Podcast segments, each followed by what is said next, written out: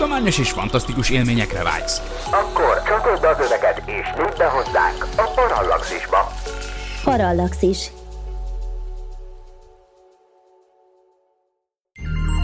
Figyelem! A műsorban spoilerek bukkanhatnak fel. 12 éven aluliak számára nem ajánlott. Az MD Média bemutatja.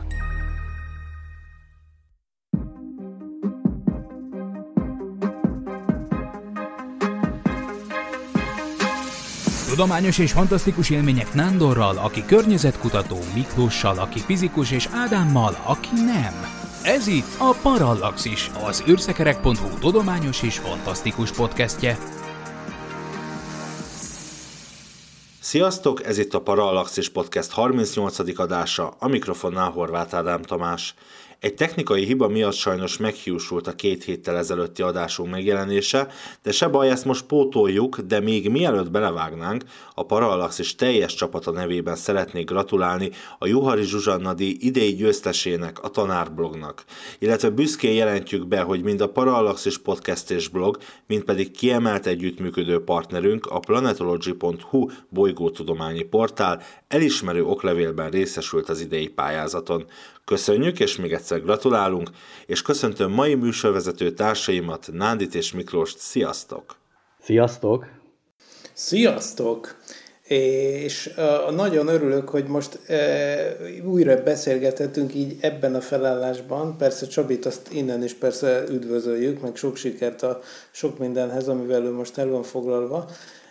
De most jó, hogy így alakult ki ez az összeállítás ti hárman, mert ugye a mai témánk az, ami egészen furcsa lesz, tehát vagyis eltérő szerintem a szokott dolgainktól, hiszen most magáról, arról a dologról fogunk beszélni, amit mi magunk is csinálunk, például a Parallaxis Podcast keretében, ez pedig ugye a tudományos ismeretterjesztés, mégpedig, hogy hogyan kell azt csinálni ebben az időszakban és itt 2020-ban, és most nem csak a koronavírusra gondolok, hanem eleve, hogy, hogy mostanság mire van igény az online térben, vagy azon kívül a világban, és hogy mennyire más az, mint például azok a klasszikus tudományos ismeretterjesztő valamik, mondjuk filmek, vagy akár előadások, vagy szakkörök, vagy akár táborok, amiknek mi annyit köszönhetünk, és akkor persze azért mondom, hogy tök jó ez a felállás, mert ugye itt van Nándi, akiről nagyon jól tudjuk, hogy nagyon-nagyon hosszú tudományos ismeretterjesztő múltra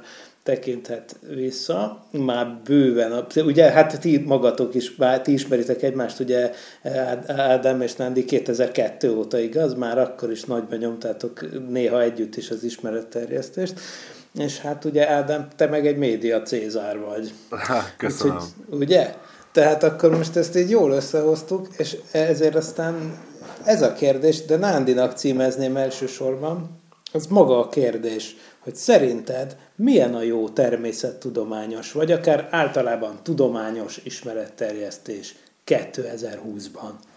Igen, most jó, hogy így a végén hozzátetted a, az évszámot is. Ugye itt sokszor ezt itt saját eddigi, úgy ezen a téren ö, szerzett tapasztalataim alapján is elemzem, meg ugye ezt úgy mondom kicsit hivatalból is, ugye itt a, ugye a Parallaxis kapcsán, meg ugye a planetology.hu honlap kapcsán, ugye próbálunk lépést tartani az évszámmal, az idővel, és olyan megoldásokat keresni, ami minél hatékonyabb, és ugye erre ráadásul most ugye ez a vírus helyzet pluszban rátesz, és azt kell, hogy mondjam, hogy én most itt személy szerint, most a saját szempontomból nézem, azért mindig sikerült idomulni egy kicsit ahhoz a, az időszakhoz. Mondjuk ugye itt említettétek a, a, a kezdetet, ugye Ádám, ugye ez 2002, gyakorlatilag ugye 99-ben kezdtem ezt az ismeretterjesztői dolgot, ugye két, vagy igazán úgy mondom, hogy 2000-től indult be, de ez is már ugye 20 év, és az az időszak még egy, egy, ugye egy egészen más típusú, már ugye nyilván elektronikus alapokon, de ugye jellemzően ugye levelező listák voltak, akkor később ugye ezek a, az ivives dolgok, amiből kimaradtam, és ugye egy jelentős váltás volt a közösségi médiának egy olyan kiterjedésem, ugye alapvetően ugye most a, ugye a Facebookot lehet mondani, vagy most ugye annak a, az újabb a Instagramtól kezdve, de a, a legújabb leágazásait. Amit én jelen pillanatban látok, hogy ugye ebben is jelentősen eltér az a jelenlegi korosztály, aki ezt például most a Planetology kapcsán, vagy az én blog oldalon kapcsán szólunk, tehát itt már van egy törés mondjuk a 15 év alatti, akik már ugye a Facebookon sincsenek, de már ugye az Instagramról is jönnek le, jellemzően ugye elmennek egy, azt mondom, egy ö, videó alapú tartalom felé, és amit mi próbálunk, vagy én próbálok, hogy valamilyen szinten ezt lekövessük, de úgy, hogy azért ez mindig hiteles maradjon, meg, meg tartalmilag ö, korrekt. Tehát ez a fő cél szerintem, vagy, és ezt kell megragadni. Az is látszik, ugye ezt nagyon sokan nem tudják megragadni, több oka is van. Vannak generációs, tehát nyilvánvaló, hogy még azt mondom, az én generáció, hogy én fölöttetek vagyok, tehát mondjuk mi még nagyjából ezt, vagy hogy mondjam, ezt még úgy meg tudjuk művelni, de nyilván van már, akik már nem, vannak, akik nem éreznek rá, nyilvánvaló ezer, ezer szempont van, ami fontos, hogy élni kell az adott technikai lehetőségekkel, megoldásokkal, és hitelesnek kell maradni, ezt tudom így összefoglalásnak mondani.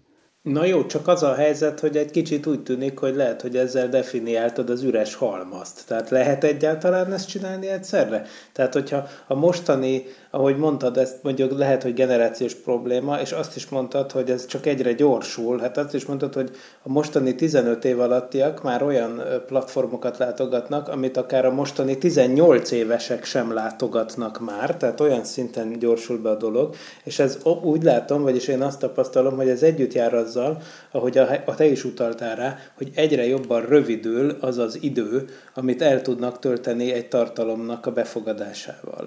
De lehet tudományt gyömöszölni mondjuk egy két perces videóba, vagy egy fél percesbe?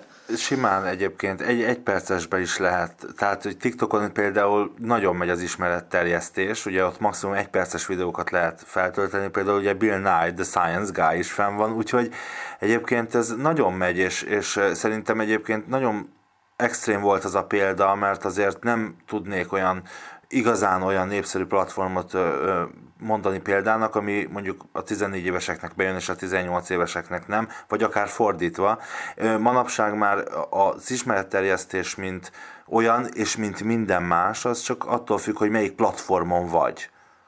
Amit még én fontosnak tartok, hogy nyilván itt különböző rétegek vannak, tehát most akár mondom a blogoldalamat, vagy a, a honlapunkat, hogy, hogy nyilván ez mint alap megvan, emellett nagyon rövid tartalmakkal pedig az új platformok felé el kell menni. Nyilván ez most az új, most a Facebook, ott lehet az Instagram, meg ugye a TikTokon is gondolkodunk, hogy hogy lehet.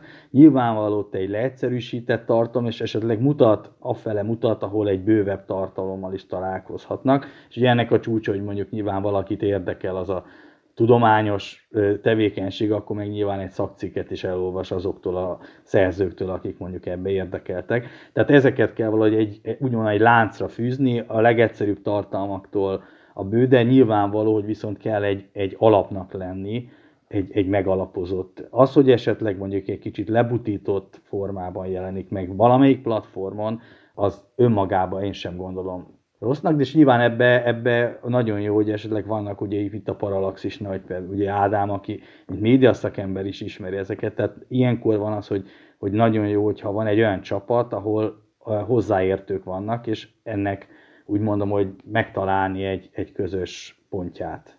Tehát igen, mert én például, mint a Parallaxisban, hogy engem úgy szoktunk engem hívni, hogy én vagyok az állandó fizikus, én például ebben szerintem generációs szinten vagyok lemaradva, annak ellenére, hogy, hogy, hogy oké, okay, én tehát életkorban ugyanannyi vagyok, mint Ádám, csak valahogy én, én inkább a klasszikus ismeretterjesztési formákban érzem magam otthonosan, ami viszont tény, hogy egyszerűen már, már alig találja meg a közönségét. Ha belegondolunk abba, hogy például a Minden Tudás Egyeteme, amire talán, hát ti még biztos emlékeztek, és hát remélem, hogy a hallgatói között is vannak olyanok, ugye az a 2000-es évek elején volt egy, egy, egy szerintem zseniális forma, amiben ugye lényegében ismeretterjesztő, de hosszú, ilyen egy órás, vagy, vagy néha talán még annál is hosszabb előadásokat tartottak, kiváló kutatók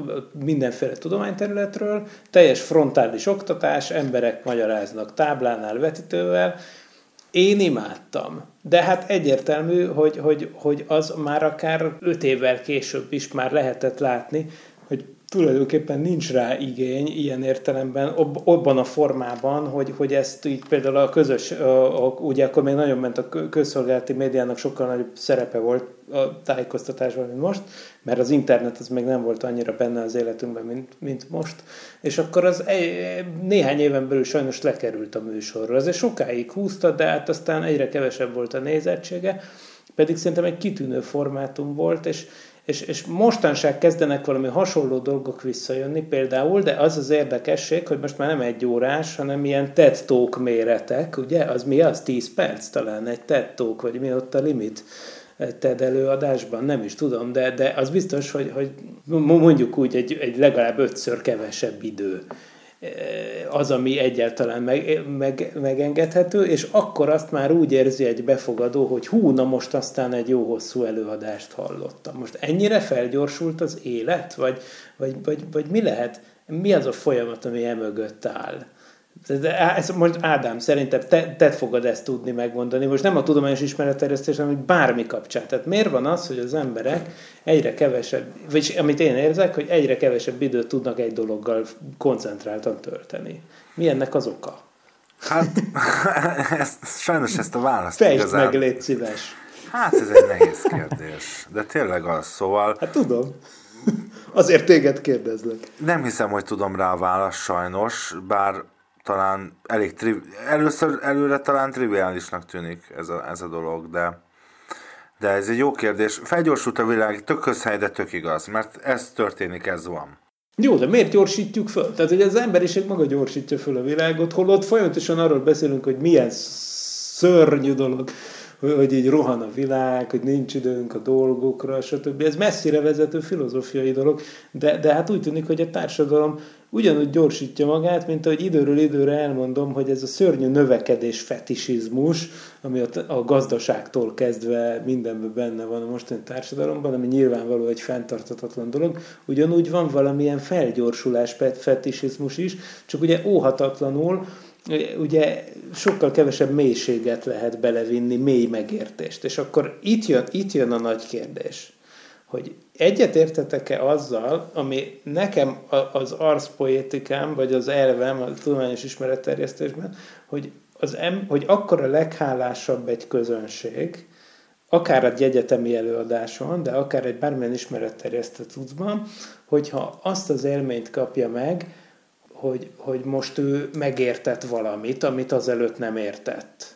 Tehát az is egy jó élmény, amikor van egy kép, például Nándi, az, az marha jó, azokat a izé, másodperces tudomány izéket, amiket a Planetology-n kiraktok, ilyen érdekes információkat a különböző égitestekről, amiket az ember úgy azonnal befogad, és hm, mennyire érdekes, hogy mit tudom én, a nagy vörös folt az nagyobb, mint a Föld, mit tudom én, tehát ilyeneket. Persze, ez tök jó, de, de az nem fogható ahhoz a, boldogsághormon felszabadító és inspiráló hatáshoz, amit akkor érez egy ember, amikor megért valamit. És azt nehéz betenni szerintem egy ilyen TikTok videó. Sokak helyre. számára, egyébként meg nem, ne haragudj, Jó. nem, nem tudok most veled egyetérteni, mert, mert, mert egyébként valahol meg, de mert hogy nem mindenki számára azt jelenti ez az élmény, mint neked Miklós, tehát hogy, hogy van, aki, van, aki csak érdeklődik enyhén, máskülönben nem néznének dokumentumfilmeket. Egy dokumentumfilmmel sem fognak,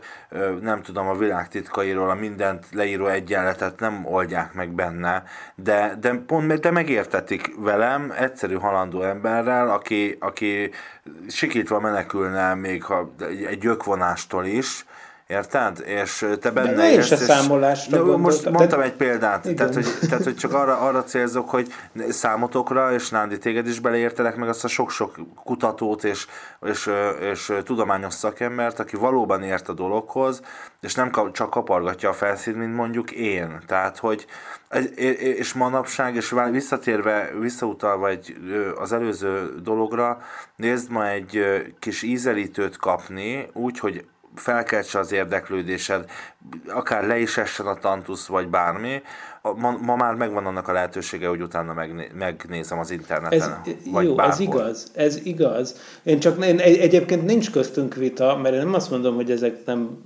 nincsenek, meg én mondtam, hogy az tök jó, amikor az ember kap információkat, meg felszínkapargatást, én csak azt tudom, hogy az embereket azzal lehet mondjuk tartósabban bevonzani, hogyha, hogyha néha kapnak egy ilyen élményt, amikor a homlokukra csapnak, hogy na hát megértem, mert az a hálás közönség, az jó közönség. Például, emlékszel, volt a, volt a kozmológiás adásunk, egyszer beszéltünk a világegyetem tágulásáról, gyorsuló tágulásáról, stb. És akkor jött egy nagyon jó olvasói levél, egy Péter nevű hallgatónktól, aki, a, aki uh, érdeklődött, hogy most akkor hogy is van ez, akkor hogy, hogy, hogy van az, hogy minden tőlünk távolodik, és akkor valahogy leírtam a szokásos analógiát, hogy az univerzum úgy tágul, mint hogy egy lufit felfújunk, és akkor ugye rárakjuk a pöttyöket, hogy mely, és akkor rárajzunk filztollal pöttyöket, és ahogy húz, fújjuk fel a lufit, akkor minden pötty úgy látja, hogy, hogy az összes pötty tőle távolodik, és még pedig a távolságával arányos sebességben, tehát kb. minden pötty úgy éli meg, mintha ő lenne a tágulás középpontja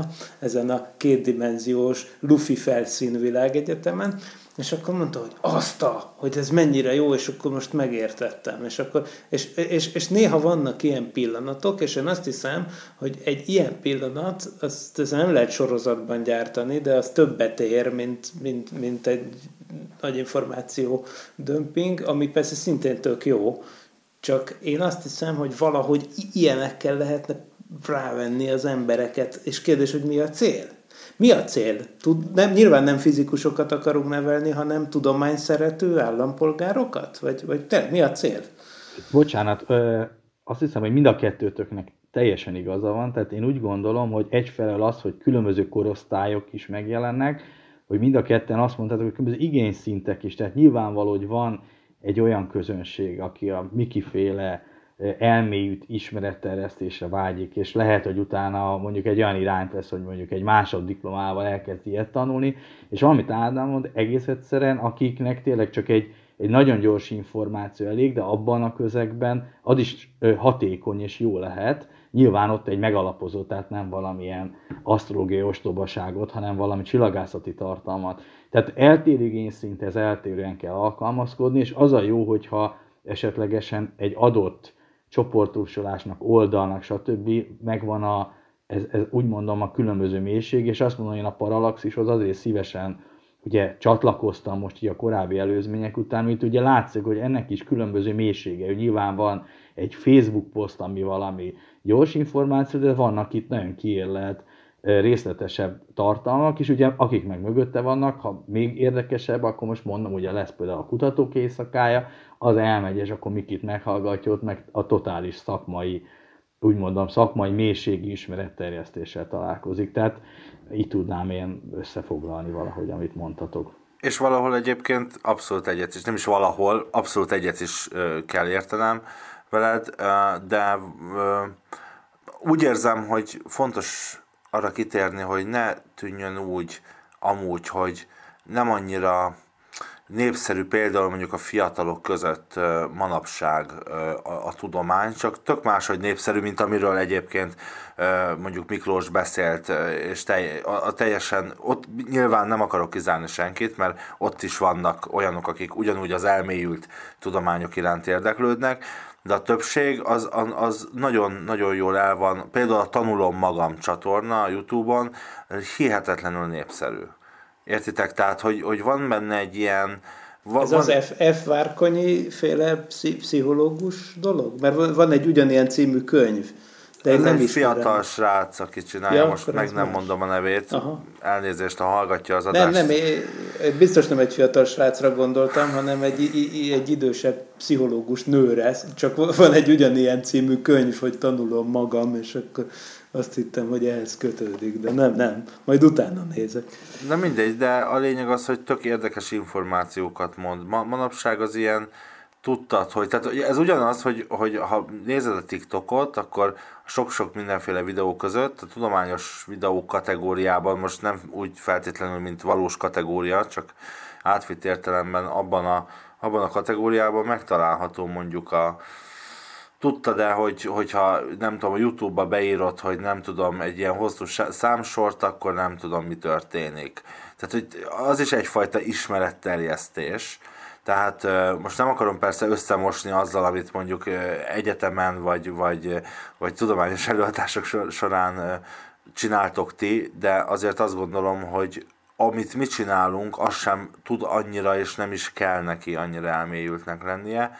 Tehát, hogy a Parallaxisnak mindig az volt a célja, hogy, hogy vállaltan, hogy, hogy tudományos és fantasztikus. A tudomány sokszínűségét szerettem volna egyébként valahogy, valahogy szemléltetni. De, de ez a sokszínűség, ez jó, meg azt a tényt, hogy a tudomány az igazából nem, nem feltétlenül az, hogy, hogy, hogy a nagy, nagy izé, professzor emeritus ficus kukisok kiállnak, és akkor ott adnak, adnak, adnak elő a táblánál, meg, meg izé nem valamilyen tekintélyes, kisújjeltartós polgári valami, hanem a tudomány az egy életforma, vagy egy gondolkodásmód, és valóban ezért kérdeztem, hogy, hogy, hogy valóban, hogy ki a célközönség, és akkor az az, az, válasz jött vissza, most már én értem, vagy hát így is gondoltam persze, csak ilyen föladtam a labdát, hogy, hogy mindenki célközönség. Tehát, hogy, hogy egyrészt célközönség az, aki majd egy, egy adófizető polgár lesz, hogy, hogy, hogy hát mégiscsak tudja, hogy, hogy, hogy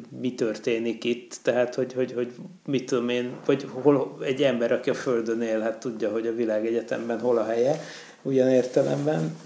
És jó, ha tudja, hogy nem lapos, még jobban örülnék, hogyha az emberek maguktól elkezdenének azon gondolkozni, hogy honnan tudom, hogy nem lapos, és hogyan jöhetnék rá én. Az volna az igazi áhított cél, hogy valamiféle kritikus gondolkodás és szkepticizmus, egészséges szkepticizmus is, is valahogy elterjedjen, mert az az igazság, hogy az oktatási rendszerünk, és ha most ebbe az utcába bemegyünk, akkor ez egy hosszabb beszélgetés lesz, az oktatási rendszerünk az sajnos és az új módosítások sem ebbe az irányba mutatnak, nem készíti fel az embert a kritikus gondolkodásra. Tehát információkat kell nagyon sokszor visszaadni, és nem, nem a mechanizmusok megértésére fektetik a hangsúlyt. Nagyon sok helyen még mindig, annak ellenére, hogy nagyon előremutató törekvések is történtek, de, de sajnos azt kell mondanunk, és azt biztos ti is látjátok minden nap, és akkor sajnos erre viszont ki kell térnünk, hogy az áltudomány térhódítása,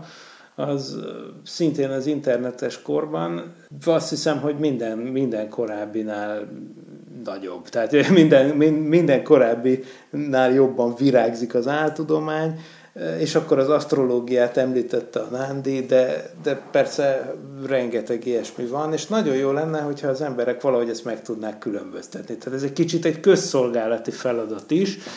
Mi egy infotainmentet csinálunk a Parallaxisban, nem célunk megváltani a világot, de a tudományos ismeretterjesztésnek úgy általában azért nem ártana, hogyha lenne valamilyen outcome egy ilyen eredménye, hogy természettudományos értelemben szkeptikus embereket nevel, és, és tudom, hogy manapság a laposföldhívőkre, meg a klímatagadókra, meg klímaváltozás kétségbevonókra, meg minden ilyesmire, meg oltásokat kétségbevonókra, oltások hatékonyságát kétségbevonókra is használják a szkeptikus kifejezést, de én nem így értem, hanem pont úgy értem, ahogy például magyar szkeptikusok társasága használja, az, hogy, hogy rendkívüli állítások rendkívüli bizonyítékokat igényelnek. Vannak-e ilyenek? Mik azok? Hogy az emberek úgy szépen végigmenjenek ezeken.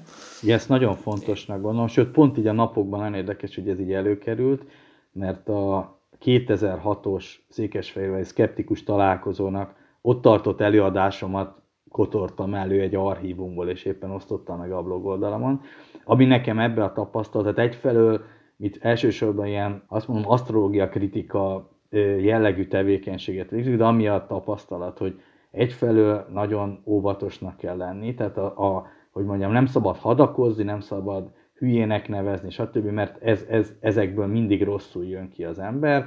Amit lehet, hogy ezekkel kapcsolatosan értelmes tartalmakat állítsunk szembe. Nagyon nehéz, mert ugye ezt valamennyien tudjuk, hogyha elmegyünk bármilyen könyvesboltba, ugye a ezotéria polc rész az jóval nagyobb, mint a tudományos, kettő összemossák sok esetben, tehát nagyon nehéz, de viszont sok esetben az van, hogy információ hiány miatt, vagy a túl sok információ hátránya, hogy nem tudják kihámozni, mi az igaz, tehát akik esetlegesen ilyen dolgokban hisznek, vagy, vagy ö, vagy bevesznek ilyen tartalmakat sokszor, hogyha eljut hozzájuk egy értelmes ismeretterjesztés folyamán értelmes tartalom, akkor, akkor megérthetik, hogy mi az, ami, vagy hogy mondjam, el tudják esetleg dönteni, hogy hol van az igazság, és e, e, ez irányba kell menni, értelmes tartalmakat kell szembeállítani az ostobasággal. Igen, csak a természettudományjal egyébként az a baj, hogy vannak olyan területek, ahol, ahol, ahol egyszerűen annyira elszakadt már a dolog, akár a józan parasztiésztől, vagy a, szke, a hétköznapi szkepticizmustól, hogy igazából egy tekintélyelv szintjén jelenik Ez meg nagyon a probléma. Nehéz. Ez így van. Ugye? Most, igen, legjobb példa, ugye most, hogy vannak a legjobb példa, ugye, hogy az alkímia mondjuk kimúlt, tehát nincs olyan épeszű ember, aki mondjuk aranyat akar csinálni, de például a, a csillagászattal szemben az asztrológia egyszerűen kiírthatatlan, ugyanazzal az ostobasággal, és egész egyszerűen olyan, olyan erővel tör előre és hullámzik, és, és kiírthatatlan, hogy nagyon érdekes, hogy, hogy ez így, így, így van. Tehát egyes területeken nagyon erős, és mondjuk ez pont így a, ugye a, csillagászat, de vannak olyan szakterületek, ahol, ahol egyáltalán nem jelenik meg. Nagyon érdekes, nyilván ennek is megvan a, így a, a, a hogy mondjam, a, a tudásanyag, hogy hogy lehet. Nyilvánvalóan mi elsősorban ugye a, a csillagászat területén jelentkezőkkel próbálunk valahogy, mint említettem, értelmes tartalmakat szembeállítani. Mást nem tudunk, nyilván egy, egy, egy kisebbség ez sajnos, de hát ezt, ezt lehet tenni csak. Hát igen, és mondjuk az asztrológia speciál, most egy kicsit rúgjunk még bele szegénybe egyet-kettőt, tehát az asztrológiával az a baj, hogy én szerintem hogy az asztrológiánál tipikusan működne az, hogyha az emberekben lenne egy minimális kritikus szemlélet, akkor könnyen be tudnák látni, hogy nem működik, akár a saját tapasztalataik alapján. Hogyha elkezdenének statisztikát vezetni azok, akik masszívan hisznek benne, hogy, hogy akkor, akkor ki fog jönni nekik, mint hogy 5 millióan megcsináltak már ezt a kísérletet, és mindenkinek ez jött ki, hogy, hogy nyilván az 5 millió az egy túlzás volt, most csak mondom egy nagy számot, de, de, de hát, na, szóval, hogy, hogy az asztrológia nem működik. Tapasztalati tény. Tehát lehet, hogy van olyan ember, akinek egyszer bejött, de nem hiszem, hogy, hogy van, aki rendszeresen elviszi a lottóötöst, vagy minden. Ezt például így lehetne tudni, vagy például a lapos földet is ki lehetne találni, hogy nem oké, és, és tök jó lenne, hogy az emberek maguktól, maguktól rájönnének de, de ugye ez, ez, ez egy olyan dolog, ami még talán így megragadható, de például most, mit tudom én, a Stephen Hawking, vagy hát ő már nem szegény, de mondjuk Roger Penrose, aki most kapott Nobel-díjat, most mondjuk mond valamit arról, hogy, hogy ő már pedig kitalálta, hogy az univerzum banán alakú, mit tudom én. De, ugye nyilván nem mondja ezt, de, de ő kikövetkeztet, hogy az univerzum egy 42 dimenziós banán alakú struktúra. És, és hát akkor most mit mondjuk rá? Hát én se tudom leellenőrizni nyilván az ő szakcikkét, pedig doktorin van fizikából, de hát ez, de, de, de sehol nem vagyok ahhoz, hogy, hogy, hogy azt fölfogjam. Lehet, hogy fél évet rászennék az életemből, akkor át tudnám magam rágni rajta.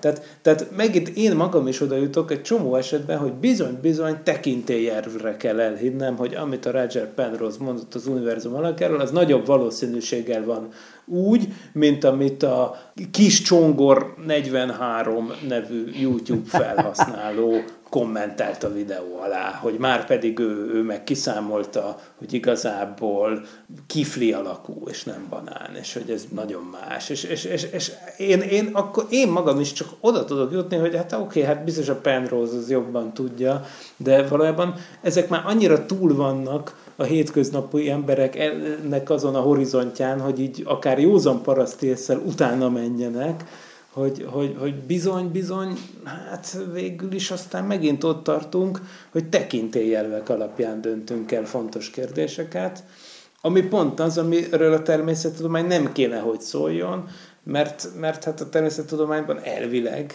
nem az számít, hogy, hogy ki mondja, hanem hogy mit mond, és ugye ez benne a szép, meg ezért szeretjük. De hát azért ez nehezen, nehezen ne, nem, nem tudunk igazából Roger Penrose-okat nevelni, meg nem is célunk, csak jó lenne, hogyha az emberek valahogy a kettő között különbséget tudnának tenni, csak magam se tudom, hogy ez hogy kell. Tehát, hogy hogy, hogy lehet. lehet-e egyáltalán? Nektek milyen ezzel kapcsolatban a tapasztalatotok? Tudom, hogy az emberi hülyeség az Einstein szerint is végtelen, ezt, ezt állítólag tényleg ő mondta, sok kamu Einstein idézet van, de ezt valószínűleg tényleg ő mondta, de szerintetek ez egy illúzió, hogy a tudományos ismeretterjesztés az tud csinálni bármit, és akkor ezt el kell engedni, infotainment, szép képek, néha néhány hasznos dolog, vagy valamilyen módon ezekkel lehet az embereket rávenni arra, hogy, hogy kritikusabban szemléljék a világ, világukat. Mik a tapasztalataitok ez? Most én, bocsánat, hogy én jövök megint, de itt, így vissza kell ide csatolni egy nagyon fontos dolgot, hogy itt elhangzott, hogy mi a jó ismeretterjesztés, tehát itt nagyon lényeges, hogy ilyenkor jön az, hogy hiteles személyiségek is kellenek, akiknek el, elhiszik. És ez egy komoly tapasztalat, hogy azzal, hogy ugye teljesen ilyen közösségi média alapul lett gyakorlatilag az ismeretterjesztés 2020-ra, sok esetben már nem is látják meg a tartalomfogyasztók, hogy mögötte valós emberek vannak, vagy, vagy, vagy hogy mondjam, ilyen hírgenerátorokat sejtenek, vagy valami robotot. Nagyon érdekes, és ezért éreztünk mi rá, itt most megint magam mondom meg ezeket a kapcsolódó oldalakat, hogy minél több helyen ugye személyesen is megjelenjünk, ami előtte teljesen természetes volt, de most ugye a vírus helyzet ezt nehezíti, de amúgy is ez, ez így kihalóban van. És azért nagyon lényeges, hogy megpróbálunk ott lenni különböző rendezvényeken, most ugye amikor a kutatók éjszakája még offline volt, és nem online megoldásokkal, vagy ugye ezek a nyári csillagászati táborok, ugye pont most mentek ezeknek az előadásai, tehát hogy minél több helyen, és azt mondom, hogy ilyen hiteles személyiségként azokkal, akikkel mondjuk dolgozom, megjelennek, és, és ott, ott van az, hogy, hogy el is hiszik az értelmes tartalmat, és ez nagyon lényeges, hogy, hogy ez is egy erő ebben az ismeretterjesztés, hogy erő lehet. Mert ez az egyik, hogy, hogy ne csak a hülyéknek a hülyeséget higgyék hanem azoknak, akik mondjuk értenek hozzá az értelmes tudományos tartalmat. Jó, csak például amikor egy orvos oda jön, aki azt mondja, hogy ő egy orvos, mert elővégezte egy orvosi egyetemet. Egyébként igen, nagyon fontos, amit a Nándi mondta, hogy legyen arca. Ez nagyon fontos, hogy legyen arca, hogy, hogy látszani, hogy ezt emberek csinálják. A tudományt is emberek csinálják, az ismeretterjesztést is emberek csinálják és nem baj, hogyha ebből kijönnek ilyen túl hype szupersztárok, mint az emlegetett Bill Nye, vagy a Neil deGrasse Tyson, meg minden, vagy, vagy hogy csak a klasszikusabbakat emlegessük, mint mondjuk Carl Sagan, vagy hát az isteni David Attenborough. Ugye nem baj, kell, hogy legyen ennek arca. Ez, ez, ez, ez, ez marketing szempontból is, meg hitelesség szempontjából is egy kulcsmomentum. Azt hiszem. Na de ugye ezzel vissza is lehet élni, mert például amikor ilyen orvos, orvos vagy magukat orvosként beállító, vagy akár tényleg egy orvosi képzést elvégzett emberek e, elkezdenek, ugye, mit tudom én, doktor Gödény esete, ugye például, hogy nevesítsek egyet, de nagyon sok van, akik elkezdenek lenkei, ugye? Tehát, tehát nagyon sok marhaságot terjesztenek az emberek, emberek, akik pont a szakmaiság köpenyébe bújnak, tehát ugye vannak, ha van áltudomány, akkor vannak áltudósok is, akik egy csomószor akár még meggyőzőbben néznek ki, mint egy igazi tudós, mert hozzák azt az imidzset, sokkal jobban, mint mondjuk egy Nándi, vagy én, vagy bármilyen igazi kutató. Tehát vannak, akik tényleg úgy néznek ki, hogy, hogy annak ellenére, hogy nem csinálnak kutatást, meg esetleg például kóklerkednek, de azt nagyon jól megtanulták, hogy hogy kell úgy kinézni. Ezt, ezt, ezt is hogyan lehetne kivédeni, vagy ki kell levédeni, hát ezek nagy, nagy problémák, nem tudom. Nem tudom, hogy ebben lehet valamit valamit alakítani. Megint csak arra jutok, hogy, hogy jó lenne, hogyha az emberek el tudnák választani a dolgokat maguktól. De hát De nehéz, mert néha mi se tudjuk. Valahol egy 22-es csapdája, nem? Szóval, hát ellensúlyozni nem... lehet. De szerintem nem, ne legyünk annyira pessimisták, tehát hogy én nem hiszem, hogy annyira rossz a helyzet. Sok őrült rohangál a világon, meg ebbe az országban is, de, de azért a többség nem síkhülye nyilvánvaló, hogy manapság azt, azzal én is egyetértek, hogy egyszerűen ez a, a fake newsozás, és most nem a politikai értelmébe értem, hanem a, hanem az üzletszerzés, általában üzletszerzés által motivált áltudományoskodás, gondoljunk a fogyasztótablettákról, a asztrosónát és mindenféle ilyen ékszer TV, gyakorlatilag ugyanarról van szó, csak, csak más köntöst bebújtatva. Igen, jó. Igen, egyébként félreértés nehézség, én sem gondolom, hogy hülyék szaladgálnak, hanem én azt gondolom, hogy valamilyen értelemben mindannyian hülyék vagyunk, mint ahogy elmondtam, hogy, hogy, hogy én is tekintély alapján döntöm el, hogy a Roger Penrose-nak, vagy a Kis Csongor 42 YouTube kommentelőnek hiszem el, hogy milyen alakul az univerzum, hol, holott ugye elvileg még fizikus szerűség is volnék, Na most képzeld el, hogy mennyire vagyok akár én megvezethető egy tök más témában. Mindannyian, annyi, az, Mindannyian azok vagyunk, azok természetesen. Nem hülyék vagyunk, ugye? Hát csak... a, be, de hát végül is hülyék, úgy, magamra ugyanúgy értem, mint mindenki másra. Hát hülyék vagyunk, most nem akarok ilyen nagy szavakat, meg nagy mondatokat puffogtatni, tehát életünk végéig tanulunk gyakorlatilag, az az optimális eset, hogy tanulunk akár csak a saját hibáinkból, de, de információt és mást is, és tapasztalatot is felszedünk, de hát alapjában véve mindig hülyék maradunk, a szó azon értelmében, hogy hát csak a felszínt kapargatjuk, az ember szereti azt, tud, azt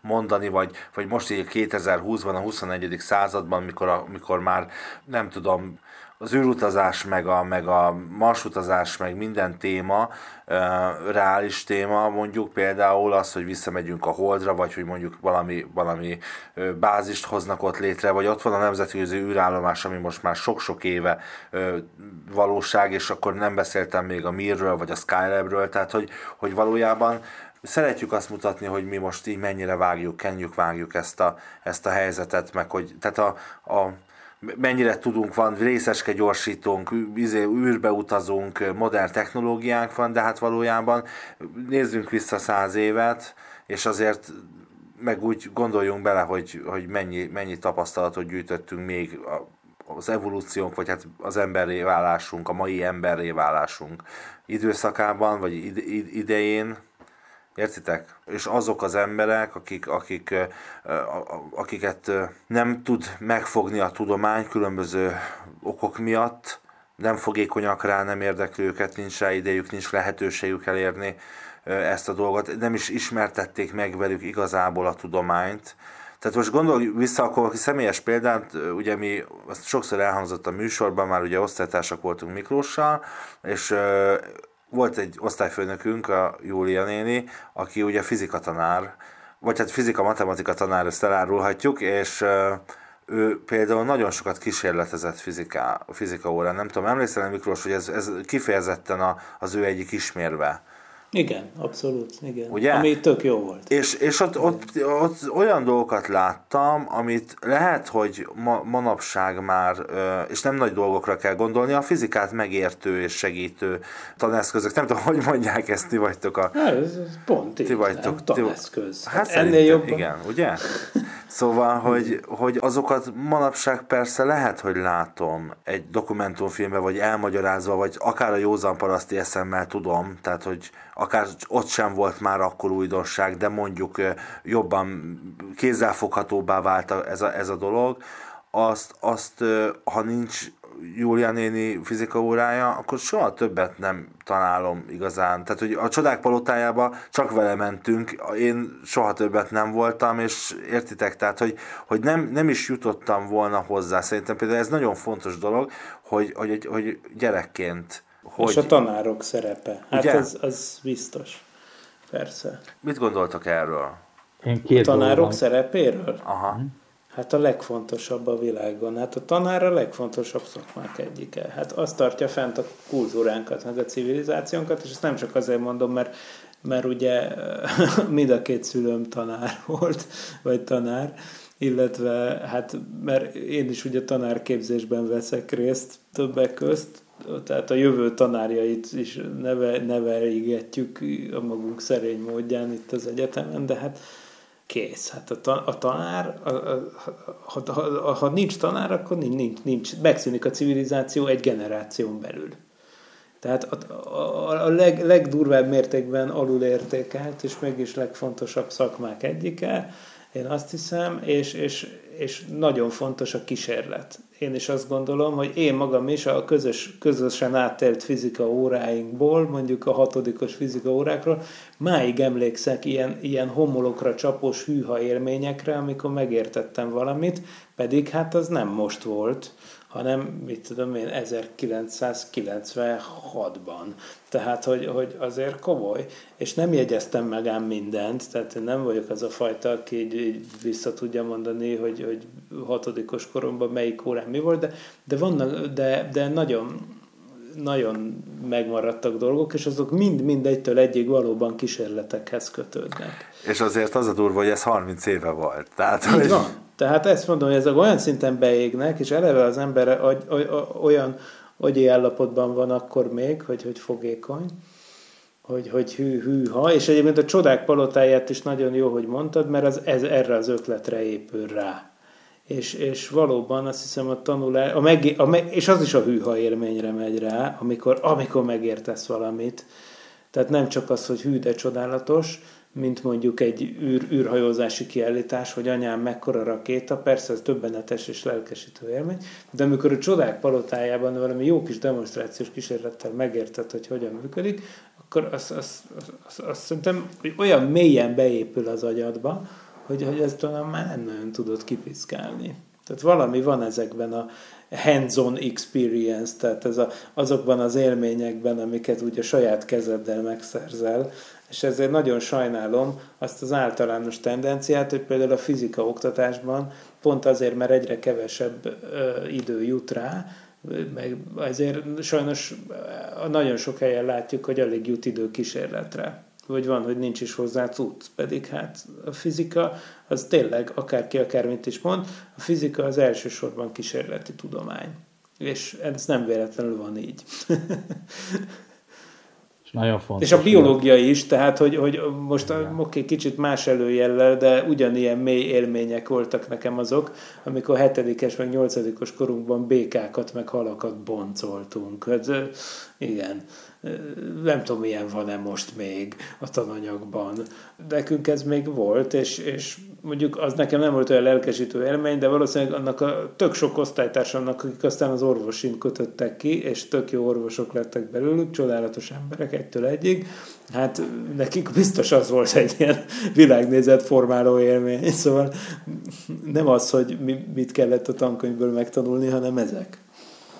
Nagyon lényeges, hogy most, most nyilván én a természettudományos tárgyakra gondolok, hogy úgy kell a tanárnak hozzányúlni, hogy kedvet csináljon, és ne elvegyen, mert ezeknél lehet egy életre megutáltatni. Tehát ez nagyon-nagyon lényeges, hogy kellő óvatossággal és, és szakszerűséggel, mert, mert utána ez kihathat. És, és sokszor ugye pont ez a, hogy mondjam, a, ezekre az alapozó természettudományos tárgyakra igaz, hogy ezt nagyon el is lehet rontani, ugyanakkor viszont egy életre kedvet is lehet csinálni.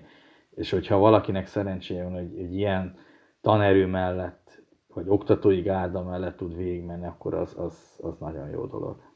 És hát ez egy történelmi hiba, sajnos, és, és hosszú távú generációs hiba, hogy sajnos még mindig nagyon kevesen jönnek természettudományos tanárképzésre. Tehát, hogy volt olyan év, most már azért éppen javulóban van a helyzet, de néhány évvel ezelőtt nem is olyan rég volt olyan év, hogy például kémia tanár szakra egy ember se jelentkezett az eltén. Tehát, hogy, de úgy lehet, hogy olyan is volt, hogy az egész országban nem. Igen, erre uh, én sem emlékszem. Az országos szinten volt, hogy volt egy esztendő. Igen, ugye? Így van. Na, és akkor, úgy, akkor azért akkor úgy megállt bennem az ütő, hogy úristen, lehet, hogy az én gyerekem az már csak az állatkertben fog kémia tanárt látni, vagy csak videón, vagy, vagy, vagy mi. Szóval, hogy, hogy, hogy azért ez baj, és egyébként az viszont nagyon jó cserébe, csak hát ugye nagyon sok tanára volna szükség, viszont az nagyon jó, hogy én azt látom, például az ELTE fizika tanár képzésén, hogy akik jönnek, tanárok akarnak lenni, ők aztán tényleg tökre elhivatottak, meg, meg szeretik csinálni, és motiváltak. És, és határozottan egy hivatásként, nagy többségük hivatásként választotta a tanárszakot, és tök, tök, tök határozottan eldöntötte, és ennek megfelelően, és ennek megfelelő lelkesedése tolja is ezerrel a dolgot. És ez nagyon jó, viszont hát ami nem jó, hogy kevesen vannak. És oké, okay, hogy internet, meg, meg, majd, meg, meg majd nézzük az internetet, meg hogy már, már, már, sőt, már hát mennyivel az internet előtt, hát már 60-as években is már az öveges Józsi bácsi volt az ország fizika tanára, de azért, de tényleg azért kell, hogy legyen, aki megmutatja a, hal, a halboncolást, meg a elemi fizikai kísérleteket, mert látod, most mondtuk el Ádámmal, hogy mind a mai napig ezek azok a dolgok, amikre emlékszünk. És ezért szerintem ez számít valamit. Biztosan egyébként számít, és nem akarom elterelni a szót a tudományról, de ha nagy általánosságba vesszük, és ugyanennél a példánál maradunk, akkor nekem a, a, mondjuk például az általános iskolai évek, azok nagyon sok olyan dologra formáltak, ami utána jellemző rám. Anyukától a zene, meg, meg ezek a dolgok, Julia nénitől a, a, a, a fizika órák, vagy bármi ilyesmi, tehát ami, ami ilyen, ilyen, amiről eddig beszéltünk, tehát hogy jellemzően ez nagyon fontos, ahogy elmondtad, és nem akarom megismételni, hogy az oktatás és a tanárok, tehát hogy, hogy azért lássuk, hogy ez mennyit számít, és valahogy az a helyzet, amivel kezdtük nagyjából az adást, vagy az, hogy az, az inspiráció kapcsán azért van ok mégis az aggodalomra. Tehát most itt elgondolkodtam közben ezeken a dolgokon, amit korábban mondtam, és korábban azt mondtam, hogy azért ne, ne legyünk annyira pessimisták, de, de azért valahol, valahol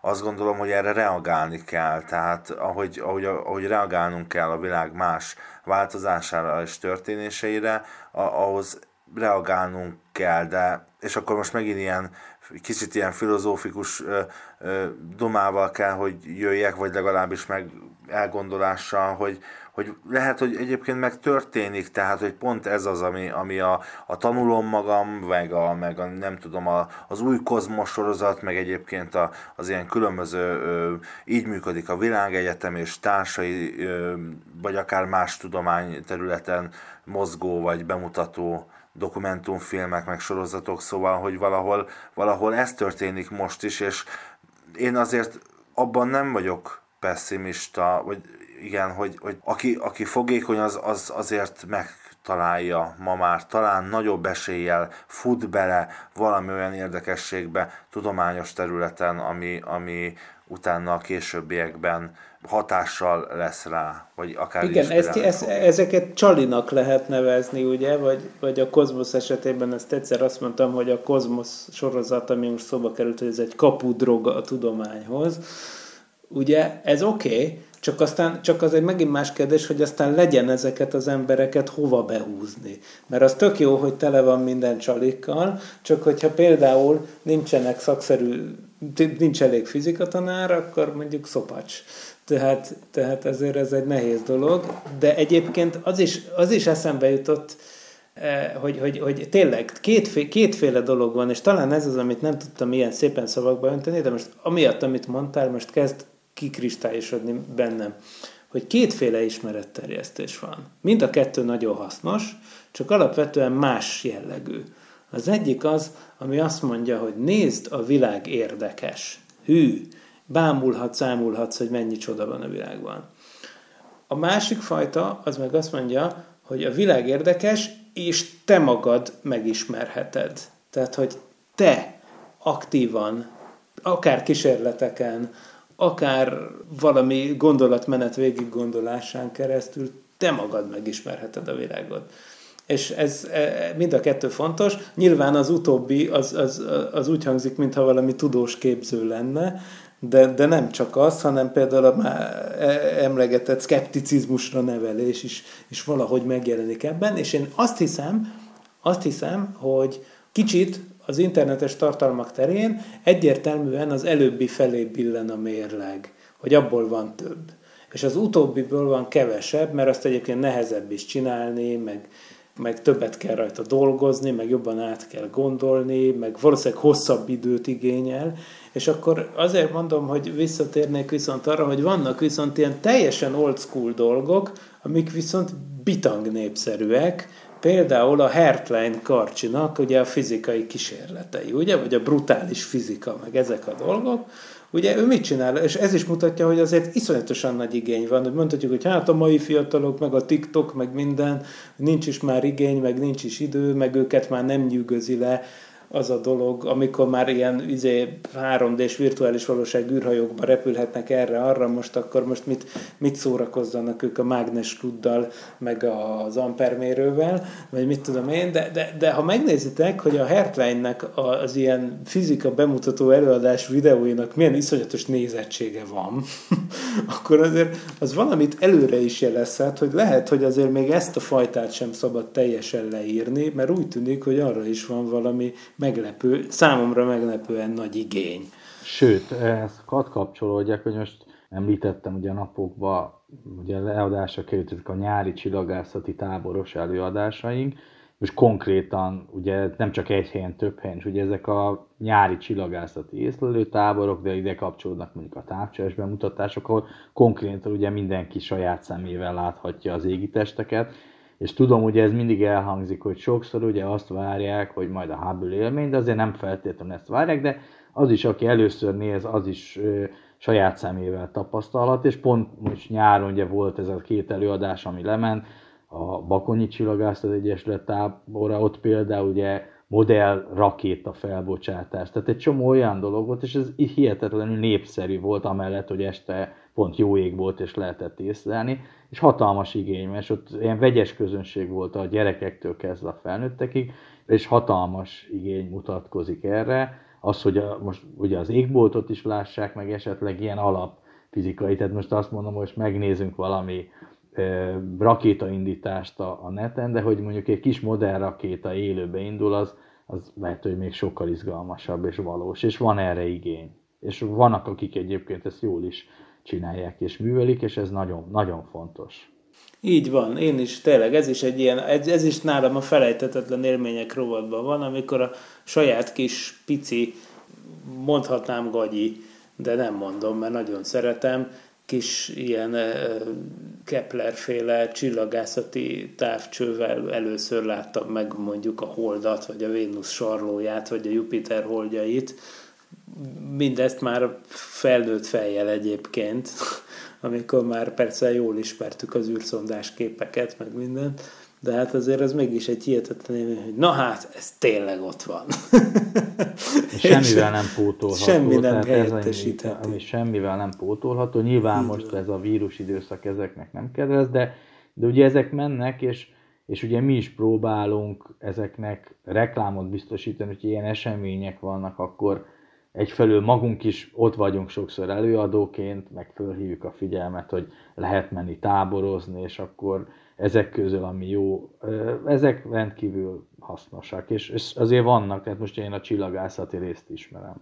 Hát tök jó. Én, én, én sok mindent megértettem a mai beszélgetésben, még eszembe jutott egy idézet, és ez egy nagy feladata egyébként az oktatásnak és a tudományos ismeretterjesztésnek, amit egyébként pont a, a műfaj egyik celebje, ha szabad így mondani, a már emlegetett Neil deGrasse Tyson fogalmazott meg.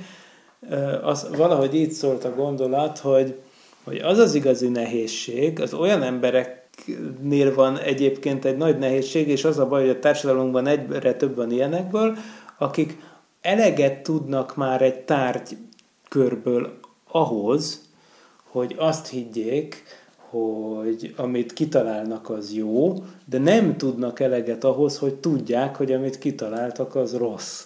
Tehát, hogy, hogy, hogy van, egy ilyen, van egy ilyen dolog, ami eh, kicsit, kicsit megnehezíti ezek, ezt a dolgot, hogy, hogy, hogy amikor az ismeretterjesztés ad nekünk valamit, akkor meg tudunk örülni egy csomószor, és azt gondolhatjuk, hogy hú, most aztán már tényleg mindent értek, mert megnéztem két YouTube videót, és akkor már hirtelen igazi szakembernek érzem magam egy témában, holott ugye nem, nem erről van szó, viszont ezzel a, a, a mély tudásnak a hamis érzetét keltjük, kelthetjük az emberekben, vagy hát ez alakultat ki bennünk, hogyha ilyeneket nézünk, és, és ez, ez egy nehézség. Ez egy nehézség, amiből még szerintem sok baj lesz a társadalomban ezzel a fajta hozzáállással, a mindenki szakértő problémával, ugye, de hát a 10 millió szövetségi kapitány országában persze ezt nem kell lecsetelni, csak képzeljük el, hogy ez az élet egyre több területén lesz így.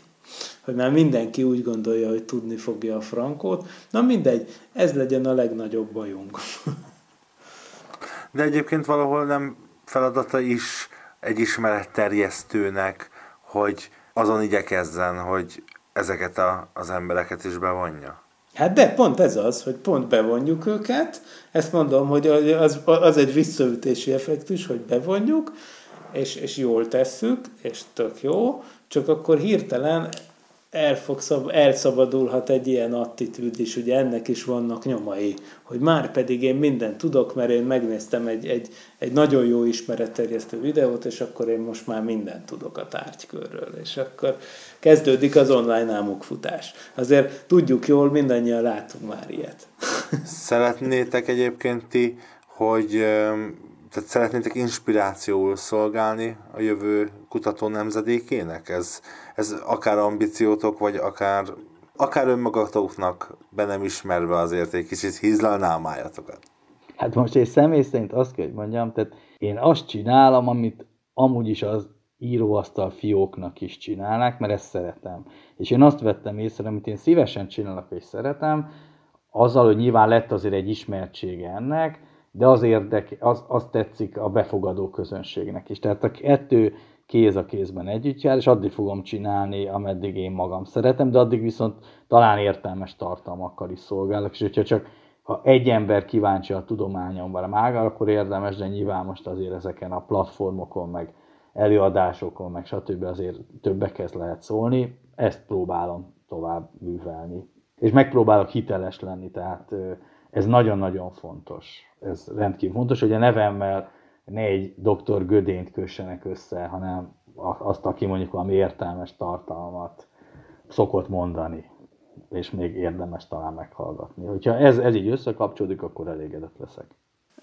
Igen, ez tök jó, hát én is valahogy így vagyok vele, illetve hát nyilván egy euforikus élmény lenne, hogyha egyszer jönne egy hallgató, aki azt mondaná, hogy hát ő, mit tudom én, azért jött a fizika tanárszakra, vagy a fizikus szakra, vagy az akárhova, mert, mert a parallaxison nőtt fel, vagy a szokolébresztőt. Vagy a szokolébresztőt, hát tök jó lenne, most eddig még nem tülekednek ilyenek az eltén, de, de persze, hát ez kinek ne esne jól. Hát mondom, tudod jól, hát tanár családból származom, tehát a pedagógiai sikereket én abszolút tudom értékelni. Tehát én, igen, az, az, az, az egy óriási élmény, amik a, a, a tanár szakma az olyan, ami úgy nehéz, de az, egy, az, az valami fenomenális élmény, amikor érzed, hogy megtanítottál valakinek valamit, és megértette, és úgy rendben van, és csillog a szeme, meg minden. Hát az tök jó. Úgyhogy annak ellenére, hogy én nem, fő, nem tanár vagyok elsősorban, hanem kutató, de azért ezt, ezt, ezt nem becsülném alá ennek a, az akár máj hízlaló, akár pedig egyébként csak marha jó érzés hatását.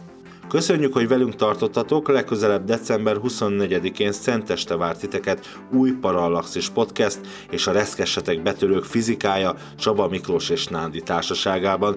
Addig is hallgassatok sok szokolébresztő és impulzus podcast adást, és ne felejtjétek, ez a formátum annyira tökéletes, hogy kép sem kell hozzá. Sziasztok! Nem volt elég a tudományból és a fantasztikumból? Olvasd a parallaxis.emtv.hu, lájkold a Facebook oldalunkat, nézd a YouTube csatornánkat, és hallgassd a Szokolébresztőt a Tilos Rádióban. A Tudományos Újságírók Klubja és a Tudományos Ismeretterjesztő Társulat által a Juhari Zsuzsanna díj külön díjával jutalmazott blog podcastjét az űrszekerek.hu megbízásából az MD Media készítette. Hamarosan jön a következő rész. Jelenlegi működésünk fenntartásához és fejlődéséhez most a te segítségedre is szükségünk van. Ha szívesen olvasol, nézel és hallgatsz minket, arra kérünk, hogy támogasd a Tudományos Újságírók Klubja és a Tudományos Ismeretterjesztő Társulat által 2019-ben a Juhari Zsuzsanna díj külön díjával jutalmazott Parallaxis csapatát. Kattints a donate.emtv.hu oldalra, és adományoddal segítsd a tudományos és fantasztikus ismeretterjesztést, hogy közösen eljussunk oda, ahová még senki nem merészkedett. Köszönjük! donate.emtv.hu